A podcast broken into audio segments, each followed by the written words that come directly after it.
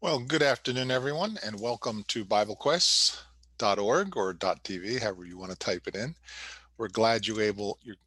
we're glad you are able to join us this afternoon on this beautiful Tuesday afternoon.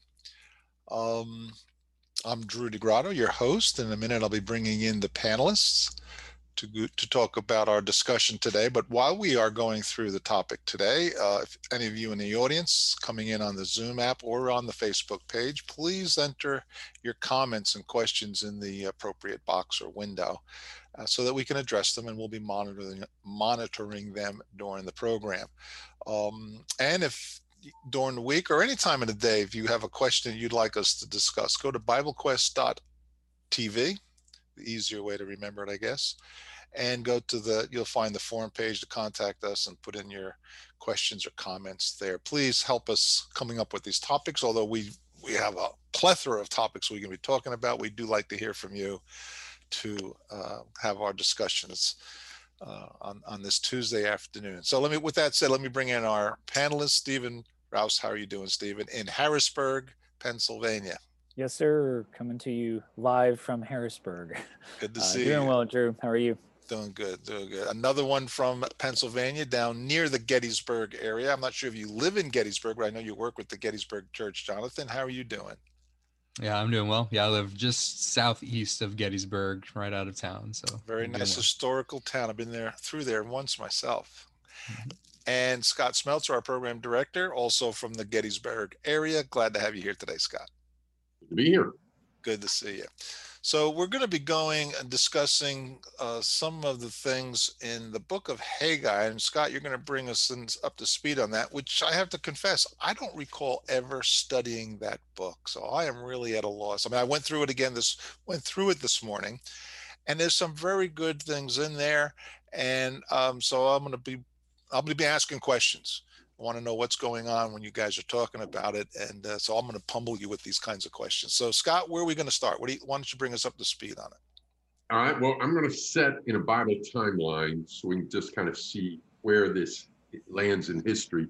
And then Jonathan will start us in on the text itself. And also, if somebody can have Ezra 5 ready, just read the first few verses, because that'll help with, with the timeline up there. That'll help just said just the first few verses there in Ezra 5 where we see these four main characters. Uh, so let's get our timeline up here. And there it is. All right. So we've got, oh, well, it's animated. I didn't realize that. That's fine. So we've got there the flood, the Tower of Babel, Abraham, and then the promises to Abraham. And then we've got his sons Isaac and Jacob and Jacob's name is changed to Israel. He has the 12 sons. Joseph is the favorite. He ends up in Egypt as a slave, and then at the right hand, after his death, they become enslaved. God sends Moses to deliver them. And at Mount Sinai, of course, they receive the law, the Ten Commandments, and other laws pertaining to the sanctuary and such. You have the tabernacle. There's the 40 years wandering because they're unfaithfulness. Finally, they get to go in with Joshua. Bad times during the judges. The last judge points as God directs him to. Saul is king. He's rejected. David is king. He's, his son is going to build the temple, which is physically fulfilled in Solomon, who builds the temple. And it was a glorious temple. Um, after his death, he's got a foolish son, Rehoboam. The kingdom is going to be split in two. You have the north is Israel, the south is Judah. Uh, and during this time period, the prophets prophesied, both here and afterwards. They warn Israel about judgment. They warn Judah about judgment. The temple is destroyed. They're taken away into Babylonian captivity. Cyrus's decree sends them back. Zerubbabel goes back, and he and Haggai and others help build the temple. Ezra will later come back and reteach the law. Nehemiah will come back and he will build the walls. And the people are looking forward to the Messiah. And we come to the New Testament, and by the way, this timeline is available uh, in my site, Three Minute Bible Study, if you'd like to use it sometime. John the Baptist says Jesus, he's the Lamb of God that's going to take away the sins of the world. The Gospels give his teaching, his selection of the 12, the miracles that he does. And at the end of his life, he will be instituting the Lord's Supper the night before he dies. He will die on the cross. Uh, the, the disciples will flee Uh, he dies on the cross and then he's resurrected. You have the empty tomb on Sunday. He's risen from the grave and then he ascends 40 days later to the right hand of God. On the day of Pentecost, uh, we have the miracle and the gospel being announced there to the Jews. Peter preaches them, and 3,000 are baptized in the name of Jesus Christ for the remission of their sins. And the church grows, and it's growing very fast and exponentially. Persecution begins against it very hard. And one of the leaders of that is a man named Saul of Tarsus. But then he's converted and he becomes a Christian himself, one of the apostles commissioned by the Christ and he writes a lot of the epistles that we've got. And so that's the Scott, Scott, yeah. Scott, I got to Yeah. catch my breath. You just went through what about 2000 years in three minutes? yes. Wow. So what year are we looking at with Haggai? You, you went through that chart fast, but I didn't see any year dates. I did not remember that the screen I pulled up was animated. Right. So it's, it went a little faster than a minute to go. So we've got to go back and I'm going to try. No, no, to- don't go through it again, but just off the top of your head, what year are we looking at BC? All right. So Cyrus's decree to go back and rebuild the temple is 539. The people come back, I believe, in. Did they start the temple in? No, no, no, no, no. What year was Cyrus's decree? 519 or 539? All of a sudden, I've lost my numbers. Uh, I believe it's 539, 538. Mhm. and then they come back and they start building the temple, I believe, in 520. Yeah, let me there. here. I've got a another timeline we can use here just real quick. All right, so here is another timeline with some dates. Um, let me get this up. All right, so uh, the Old Testament, you got the divided kingdom, Israel in the north, Judah in the south. Uh, the date we want to remember is 586, is when uh, Nebuchadnezzar came in and destroyed Solomon's temple, that glorious building. Uh, you got 70 years, give or take, of captivity. And then the return from captivity and rebuilding the temple starts in the year 538 with the decree of Cyrus. Then there is about a 10 year period of time, eight years after that, where the work stops, uh, where they tell some lies about the people, they slander them, and the king sends, sends decree and says, Stop building. You know, it sounds like you're going to rebel. So the work stops for about 10 years. And then it's about 520 that Haggai and Zechariah are the two prophets who come in and say, Hey, let's get back to work. Um, you know, you don't need to be dwelling in your nice houses while God's temple is in ruins. So we're about the year 520 after about a 10 year period of stoppage on the work of the temple. So somebody stopped it from high up, but the people also were in agreement with stopping it. They were happy with that. No, it, it was the, the Samaritans, em- enemies and stuff. Um, or what? No, I'm thinking more of the time of Nehemiah. But there were some Yes. critics who said they're rebelling, you know, and and uh, this city. And go ahead. Yeah, King Artaxerxes. They they appeal to King Artaxerxes, who's one of the Persian kings, and he makes a decree that they have to stop building the temple, Okay. and they end up not building the temple. This is back in Ezra chapter four, and they stop building the temple, like Stephen said, for about ten years. And the last verse in Ezra chapter four says, "The work on the house." This is Ezra four, verse twenty-four. The work on the house of God that is in Jerusalem stopped, and it ceased until the second year of the reign of Darius, king of Persia. Um, and then in chapter five of Ezra, verse one, is when Haggai and Zechariah come on the scene and, and are prophesying. Actually, this is little known. Uh, it's not in most manuscripts, but from the Dead Sea Scrolls, we learned that this was uh, it was stopped because of restrictions placed by the COVID 538 break. COVID- COVID. BC 538. That's right. That's right. Um, but then the characters that get it re-going, you've got these two prophets, Haggai and Zechariah, and then you've got Zerubbabel, uh, and then there's another fellow, uh, Joshua, Yeshua, that'll be mentioned. So somebody read those first few verses, of Ezra five, and then we'll get into. Oh, and was the temple completed at 515, if I remember correctly?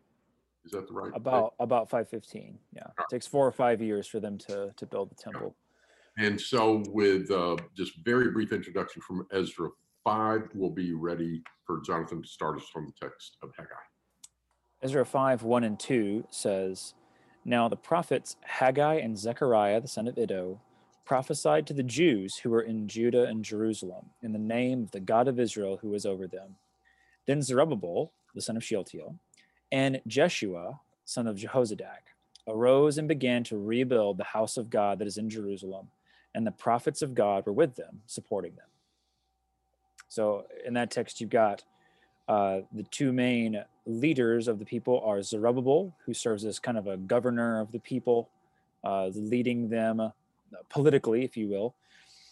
And then uh, religiously, you have uh, Jeshua, um, or Joshua, just different spelling of the same name, who is the high priest during that time.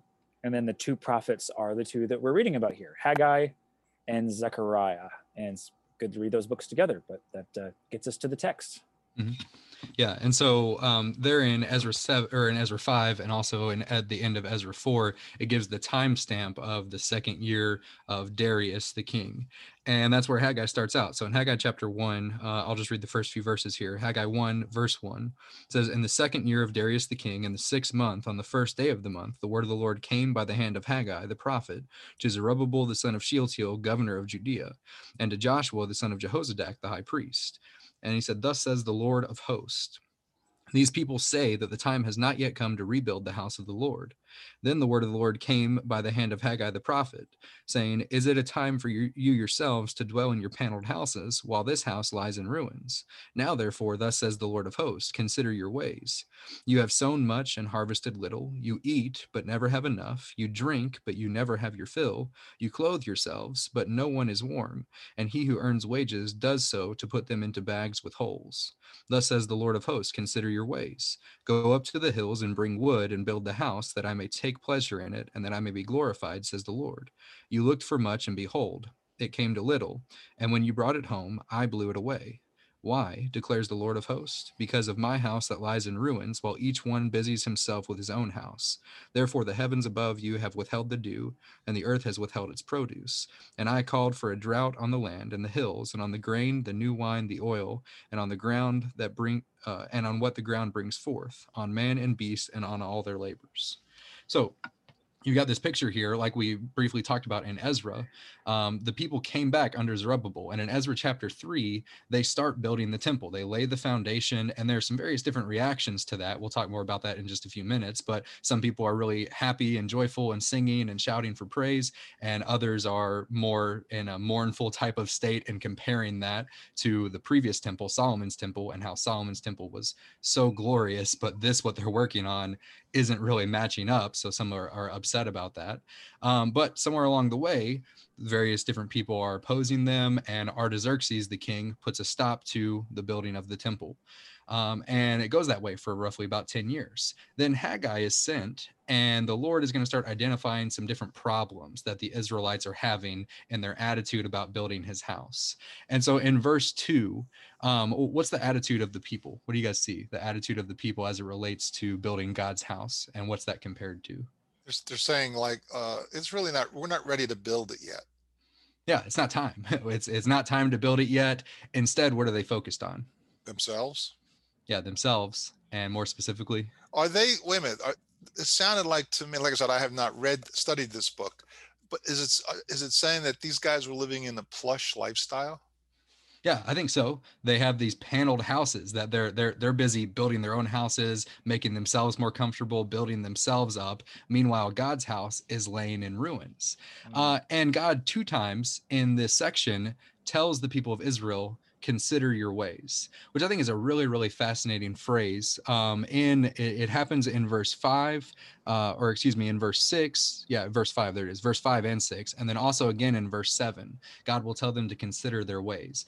That first time in verse five, um, God has just asked the question: Is it time for you, in verse four, to dwell in your paneled houses while this house lies in ruins?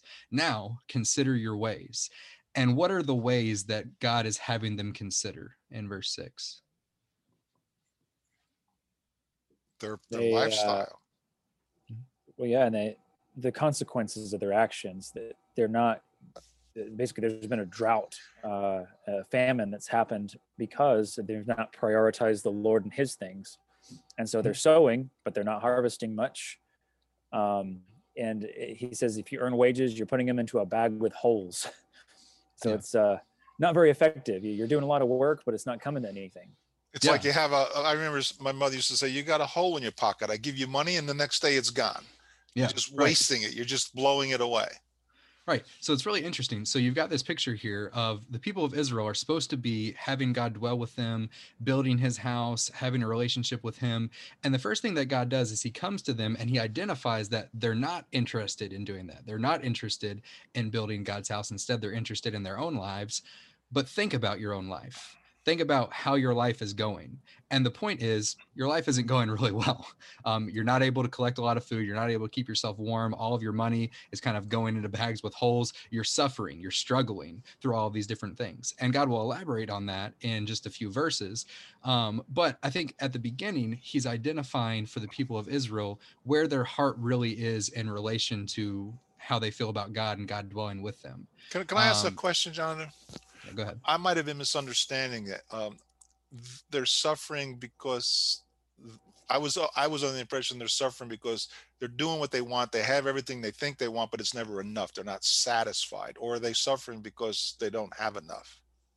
Well, I think later on, God will talk about exactly why they're suffering. Go ahead, Scott.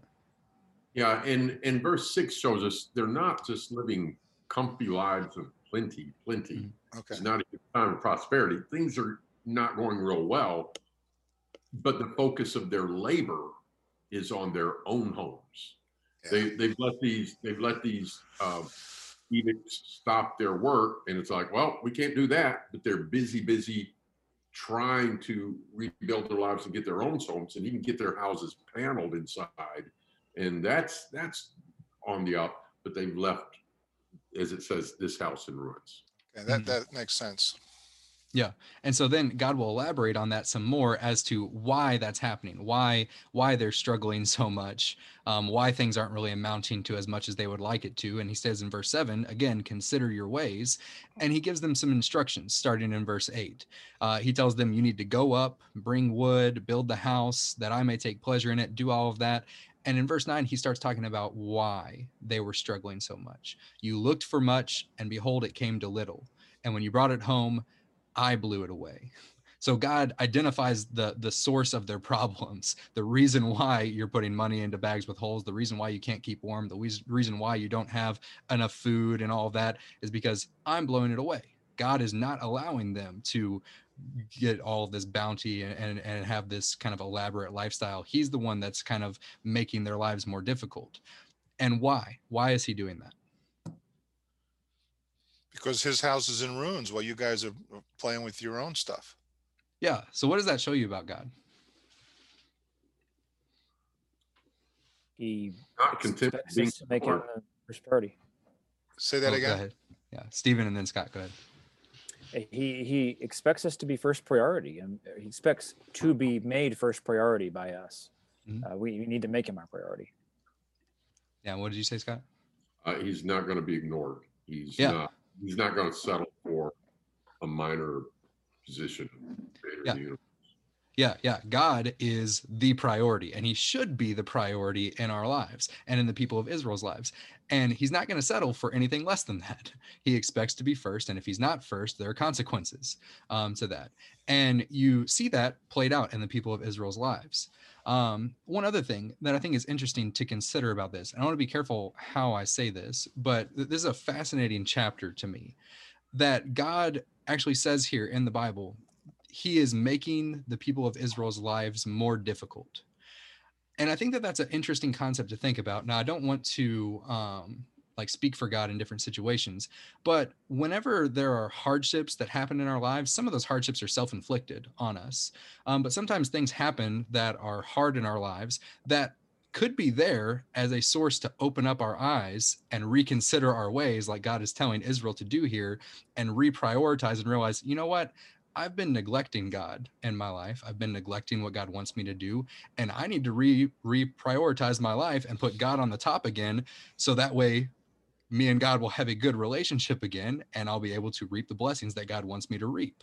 Mhm. Now, that doesn't that's not to say that every time something bad happens in our life that we're doing something wrong. There are plenty of examples in the Bible where that's not the case. You think about Job. Job was a righteous man before God and he suffered a lot and he lost a lot. And it wasn't because he wasn't prioritizing God. There were other things that were happening behind the scenes that contributed to that. So that's not every single time, but I think something to consider. And it's interesting that God brings that point up here with Israel uh, in this moment in history. You guys have comments or thoughts or anything else about that? Just this, under underscoring what you said about not reading too much and presuming too much about when things go badly. For instance, suppose there's a drought in Adams County. It could be that God is very, very displeased with me. It could be that he's displeased with everybody around me. And when there's a drought, I'm stuck in the drought too. Daniel, Shadrach, Meshach, Abednego get hauled away into captivity, uh, even though it wasn't their fault personally. And the Job illustration is important. But when things are going badly, and then the prophet of God says, Yes, this is why things are going badly, then Then you know it. your answer. Yeah, good point. Any other points you guys want to make on those first 11 verses or any of those ideas? Also, I want to remind the audience to chime in anytime with more questions or thoughts and comments as we're going along. and just that th- the things that they're distracted with are not things that are in and of themselves bad. Now, it's not wrong to work on your home. It's not wrong to focus on that at some point. But the question here is that of priorities. Hmm. Uh, sometimes we feel like, well, the choice God gives us is either between like doing good or doing wickedness. Well, we need to not do wickedness for sure, but sometimes it can be things that are good in and of themselves, but if they become our priority and eclipse our work for the Lord specifically, that's where we get in trouble. Mhm. Yeah, that's a really good point. Many of you heard Gardner Hall speak, uh, do his sermon on the difference between important things and necessary things. But he make he makes the point that Stephen just made, and he uses an example from the New Testament. Uh, it's a couple of women, and one of the women is doing something really good and important, but the other one is doing what's necessary, what's more important. Who, who are the women? Martha and Mary. Yeah, yeah. And the one was getting food ready, you know, for Jesus and the disciples. Is that good? Yeah, that's something that's response takes responsibility. And she's complaining because her sister, Mary. uh, Mary, is sitting there listening to Jesus teach. And she says, Aren't you going to make her help me serve? And Jesus says, Martha, Martha, you are, Worried and troubled about many things. yeah. And I think maybe the King James says busy about many things. Uh, didn't think of the people here fixing their houses up. He said, but one thing's necessary, and Mary's chosen the better part. hmm Become, before be, becoming a Christian, I always looked at religion as a part-time job, part-timeness. I had I had other parts of my life, my job, my playtime, and yes, once in a while, church Sunday, and it was just part of life. It wasn't necessary; it was just part of life. That's the way I was raised, I guess, and thought of it. But according to what we're reading here, that's not what the Lord wants. hmm Yep. Yeah. Right? And so in this next section, there's uh, some really encouraging reading. I think you don't get a lot of encouraging responses from Israel when you're reading through the prophets, but you do every once in a while. And here in Haggai 1, you get a very encouraging response from the people of Israel. Why? when you What kind of wanna read- response? What kind of response are you talking about, Jonathan? Yeah, a lot of the That's time the response. So we'll talk about just a few of them. Uh, some of the prophets they threw into pits. Some of them they threatened to kill. Some of them they threw in prison. Some of them they tore up the letters that they wrote to them and threw them in fire. Um, those are some of the typical responses that Israel would have when they're told you need to consider your ways. But they go the opposite direction here, which is really cool. So when do you guys want to read verse 12 through the end of the chapter? Haggai 1, verse 12.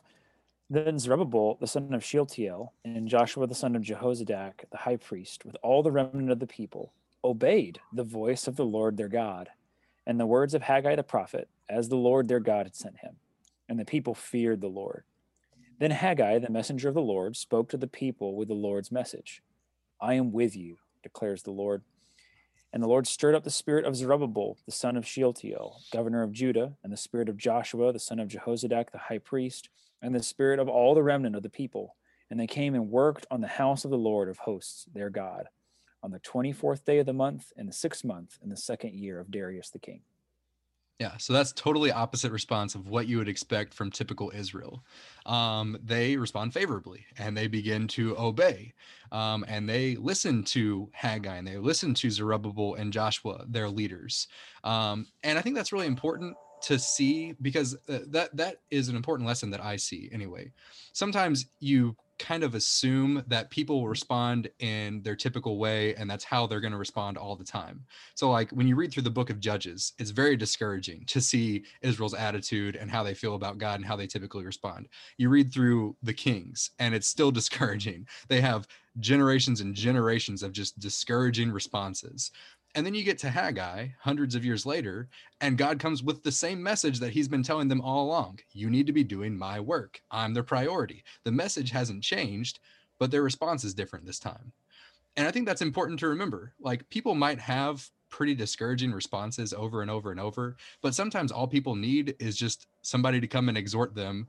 And maybe that's the time that it opens up their eyes and they actually change and start doing what they need to do. So there's never too many times to remind someone about the work that they need to be doing for God. And it's cool to see at least one time. And there are other times that Israel responds favorably as well. But at least once, Israel does listen and do what they need to do. So that's cool to see. Think about historically also as Jonathan's pointed out, they do respond better this time. I think there's historically two reasons we can look at. Uh, what have the previous 70 years, of course, there's been some time here in between where the Temple action got delayed and that type of thing. They've been discouraged and held back. But in the bigger picture, they just spent 70 years where? Babylon. Yeah. So they had they had a pretty big timeout chair there and uh, they've they've learned the lesson from that. Secondly, at the end of 70 years, which Jews would be the ones most likely to go with Zerubbabel back to build the temple? You, there's always an element of Israel and of the Jews, which is wanting to be like the nations round about them and accepting the paganism round about them. If you're of that ilk, and you've been in Babylon for 70 years, or you were born in Babylon during the 70 years, if you're pretty comfortable with paganism, what did you probably do at the decree of Cyrus? Yeah, go back to be, Babylon. Yeah, you might be comfortable staying where you are. You're, you're stay, you know, stay there. Who would be the ones that would be most likely to be willing to make the trek back and rebuild? The ones that wanted to restore yeah. their their relationship with God. So, yeah. But then they got back and then they were hindered and hit some roadblocks and they've kind of gotten distracted and not getting done what needs to be done. And so you have this reminder and they really do step up. Mm-hmm. Yeah. And then I think you also see the value there in uh, exhorters in God's work um, exhorters are really really important. The people that come and remind you that you need to keep your head down and keep working. That's a valuable asset to god's people to have those people. And there are lots of different you know skills and talents and gifts that people have being exhorters being uh, like uh, revelation or not revelation romans 12 talks about those different gifts that are there and the exhorters are mentioned in there as well. Um, sometimes that one person that's there pushing you to do god's will can get the ball rolling and everyone will jump on board which is cool to see all right. Any other comments, thoughts you guys have, or or comments from the audience or anything on that section? All right, let's look at um, chapter two. so, chapter two, um, they've started building the temple. They're working on building the temple, and they get another roadblock um, that they're going to have to face. And I think God kind of anticipates this roadblock that they're going to face here. So Haggai two and verse one says, "In the seventh month, on the twenty four on the twenty first day of the month, the word of the Lord came by the hand of Haggai the prophet." Speak now to Zerubbabel the son of Shealtiel, governor of Judah, and to Joshua the son of Jehozadak, the high priest, and to all the remnant of the people, and say, Who is left among you who saw this house in its former glory? How do you see it now? Is it not as nothing in your eyes? Yet now be strong. O Zerubbabel declares the Lord, Be strong, O Joshua, son of Jehozadak, the high priest. Be strong, all you peoples of the land, declares the Lord. Work, for I am with you, declares the Lord of hosts. According to the covenant that I made with you when you came out of Egypt, my spirit remains in your midst. Fear not. For thus says the Lord of hosts, Yet once more in a little while, I will shake the heavens and the earth and the sea and the dry land and I will shake the, all the nations so that all so that the treasures of all nations shall come in, and I will fill this house with glory, says the Lord of hosts. The silver is mine, the gold is mine, declares the Lord of hosts. The latter glory of this house shall be greater than the former, says the Lord of hosts. And in this place I will give peace, declares the Lord of hosts. So, um, at the beginning there, um, they're building the temple and they're rebuilding it, uh, rebuilding God's house. And the word of the Lord comes again from Haggai, and he's talking to Zerubbabel, to Joshua, to all of the people. And what's his first question?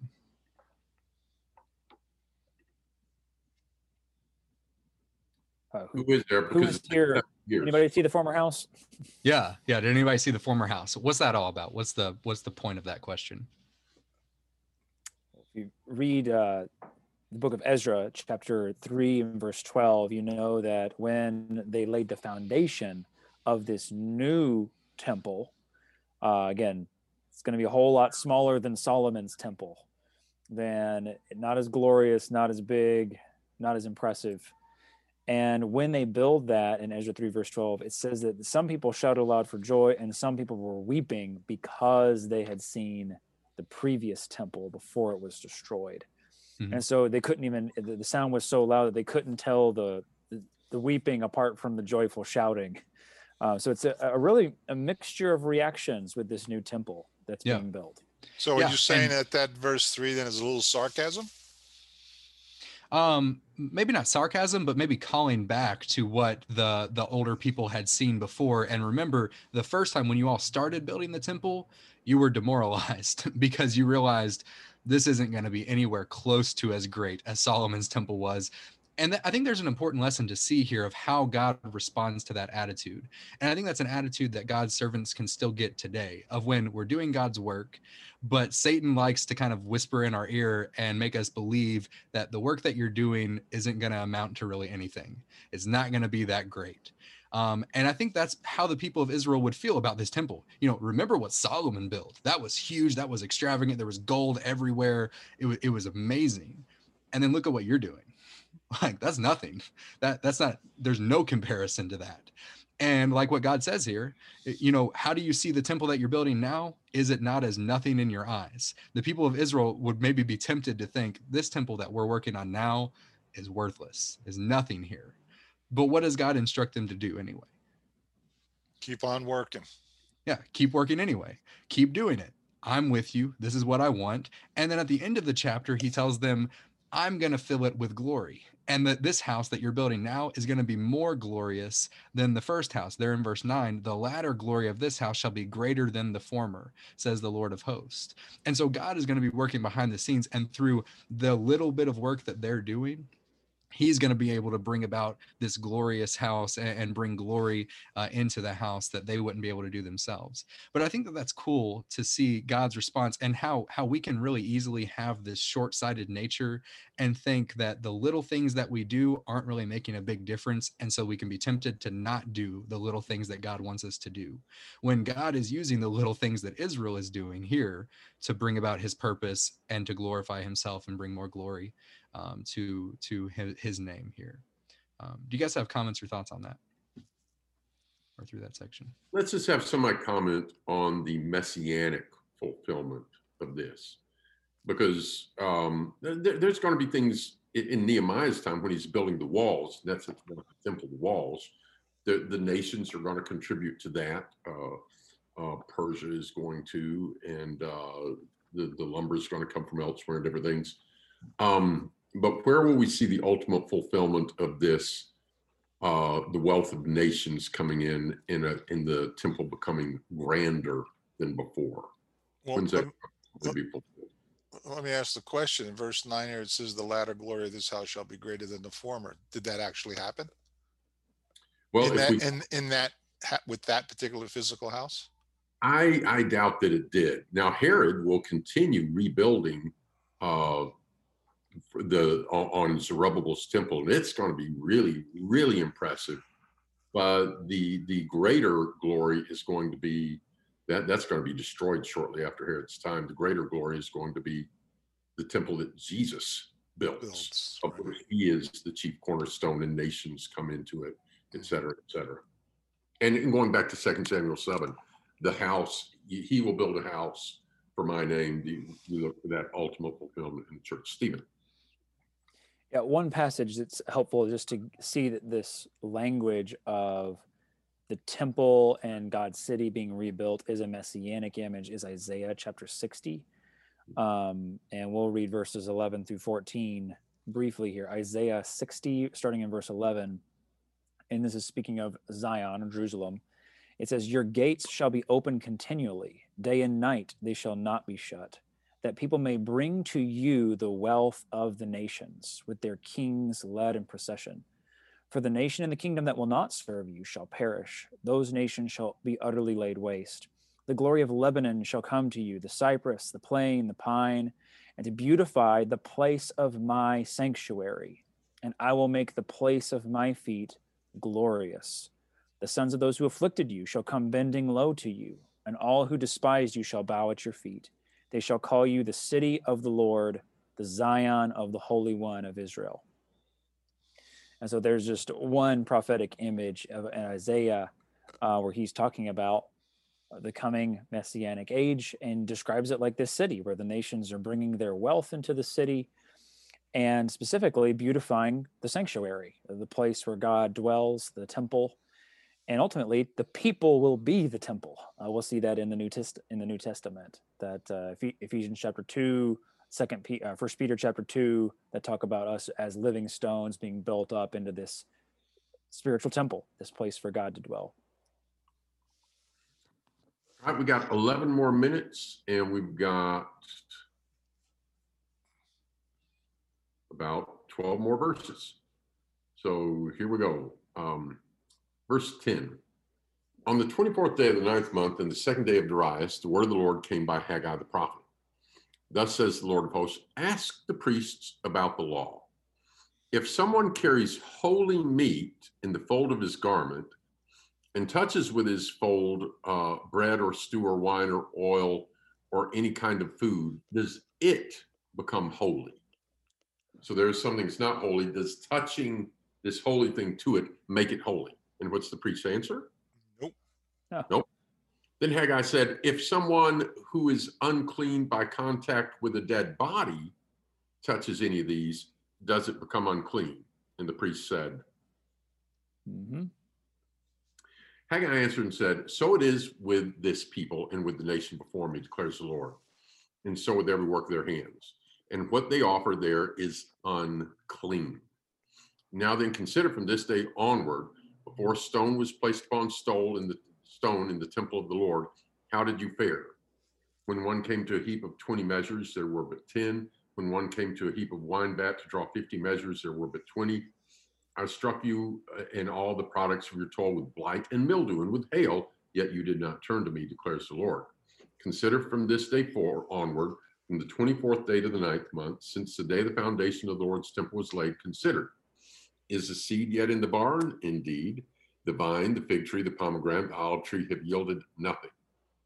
But from this day on, I will bless you. So I want to come back and talk about this thing right here taking something clean and touching it to something unclean doesn't make the unclean thing clean or even just uh, just regular stuff it doesn't make it holy but taking something unclean and touching it to it does now i want to give two analogies and then i want to ask kind of a philosophical question and I'd like, if I can get two of you to debate this. And there's not going to be a right or wrong answer because it depends on what area you're looking at with the word. I'm going to ask the question Is good or evil more effective, more um, powerful, more influential? Uh, yeah, influential. And depending on what aspect of it you look at, you might answer it one way or another. So somebody be thinking about volunteer to defend evil's more influential and somebody take good and, and illustrate the different sides of that. But the two illustrations real quick, uh, if you have an ink pen, and we've all had this happen, and the, it goes bad and it's leaking ink everywhere. I put it in the pocket of my nice clean white shirt. What's going to happen? hmm Nice ink spot. That, Yeah. that pen's going to turn white. Yeah. Yeah, yeah. The shirt is not going to fix the leaky ink pen, is it? No, the ink's still going to say dark, dark blue.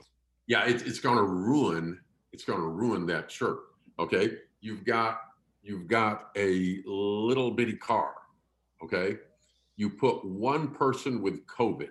There's coughing with COVID in the car with three healthy people, and they go for a road trip. Are the clean people going to heal the person with COVID? Absolutely not. Not the way that works. What's what's going to happen most likely to all three of the people in the car, um, and the other guy has COVID. They're going to get get the COVID, of course. So, But wait a minute, wait a minute, wait a minute. It does get rid of the flu. you notice there's no flu today. yeah, there you go. Um, so, in that kind of aspect, which is more powerful, good or evil? Evil. Bad And stuff. wh- In what basis? In what ways is it more influential or effective in, in that way?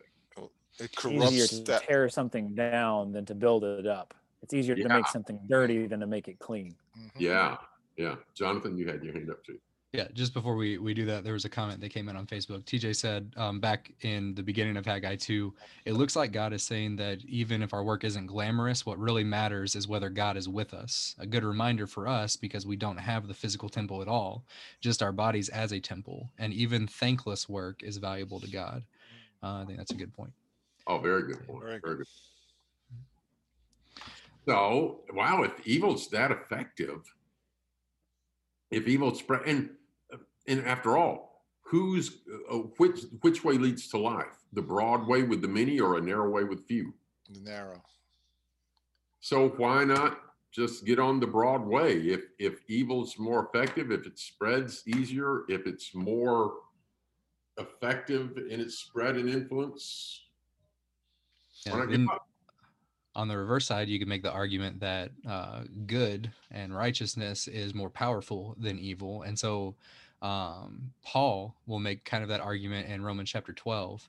At the end of the chapter, he'll say, Do not be overcome by evil, but overcome evil with good. And so while it's maybe easier to tear something down, the, the weakness of evil is good. Um, you- you're going to be overcome by evil, but if you keep doing good, you keep you know persevering you keep shining your light light makes darkness go away darkness doesn't make light go away So destruction is easy, but it's not good because it's destructive. That's why all of us in our lives, why why do we, you know, try to eat right and work out? Because it's good. Do we know that sooner or later the laws of nature are going to have its way with our body and we're going to die? Yes, but that doesn't mean we should all lay down now and say I'm not going to bother to to be healthy. No, it, you do good. Why do you work on a house? Because it's good. Is the house going to stand forever? No. But then why do we work on our souls? And now you get to something that stands forever. Good is powerful because it's better and right. It's not as easy. It takes more work, but doesn't everything worthwhile take effort? Drew. Uh, give an example of where good is more influential than evil. I think. Um, I was watching the news when the, those officers uh, down in Nashville presented what they went through, and the the hero heroism. You look at that, you, you know, you look up to that. You want to emulate that. You you you want to be that yourself. But look at a bad guy that's sitting over here in jail because he killed and maimed, and, and he's going to let's say face forever in jail or, or death penalty. You're not looking at that bad, evil person and say, "Oh, I want to be like that. I want to to." You know, it doesn't work that way. But Very good. what? But where does that come from? Because it's better. Because wh- but- but quality to why is it better? Why? Why do we think that's better? selfishness in the end is an ugly, destructive thing. Unselfishness and godliness is more powerful because it produces good. Destruction is effective, but it's not producing good. Yeah. It's just destroying. Jonathan. Yeah, we had a comment come in. Uh, Dan said, uh, first, evil versus good is not a good question to be debated in 10 minutes. we could, we could talk about this for hours and hours and hours. Um, but he said, uh, where's your starting point? What temptation is being used? For one person, uh, temptation A will ruin them, but person B will not falter. As a general rule, a good person giving evil a foothold will lead to ruin, and an evil person who allows good a foothold will have a much more difficult time or difficult struggle to purify themselves. Um, and it's easier to tear down than to build up. I think those are those are some good points, but maybe ultimately the the big point to make is if you're asking what what's better, good or evil, it, it kind of depends on what you mean by that. Good offers more long-term benefits. It's it's ultimately going to be the thing that you desire more, that has a, a better outcome, but it's easier to give in to evil. It's and that's I think yeah, yeah. And I think that's kind of the point that Jesus makes with you have the narrow the narrow way and the broad way. It's easier to go down the broad way. More people will do it. It takes more work and it, more of a struggle to go down the narrow way, but there's way more benefits doing that. And if in the first or second quarter it looks like evil's ahead, we also know what the Bible says is going to be the the scorecard at the end. Right. Well, boy, there's, we could talk a lot more about this. Maybe we need to have another program on good and evil and why is it more popular that, that people want to emanate, uh, uh, you know, emulate good. Where did that come from? And that's a question on where does morality come from? And that's beyond what we're talking today. But uh, yeah, I agree with Dan. That's 10 minutes to go through that. Not enough time. And let's just read the closing verses here. We're at the closing up time, but we were going to try to get to the end of it. Yeah. The word of the Lord came a second time to Haggai on the 24th day of the month. Speak to Zerubbabel, governor of Judea, saying, I'm about to shake the heavens and the earth, to overthrow the throne of kingdoms. I'm about to destroy the strength of the kingdoms and the nations, overthrow the chariots and the riders. Horses and their riders will go down, everyone by the sword of his brother. On that day declares the Lord of hosts, I will take you, O Zerubbabel, my servant, the son of Shealtiel, uh, the Lord, and make you like a signet ring, for I have chosen you, declares the Lord of hosts. And that's the end of the book. All right. Um, well, thank you guys for your discussion through that. Thank you and the audience for your comments um, through that. I think Haggai is a really, really cool book. And it's one of those books that I think gets overlooked a lot. A lot of times when you think about the prophets, that's not the desirable reading thing that a lot of people want to go through. But there's such valuable, I think, information in the prophets. Um, and, and you get some different insights into how God thinks about things and things that God does. Um, and there's just some really good lessons that that we can learn from reading through the prophets. Um, so thank you guys for discussing through that. Um, to our audience, if you guys have any more questions that you'd like us to discuss, any Bible topics or or books that you'd like us to go over, um, we'd be happy to do that. You can submit those to BibleQuest.tv, and we will do that in our future shows that we have upcoming. But that's all we have for this week, and so we will see you all next week, Lord willing.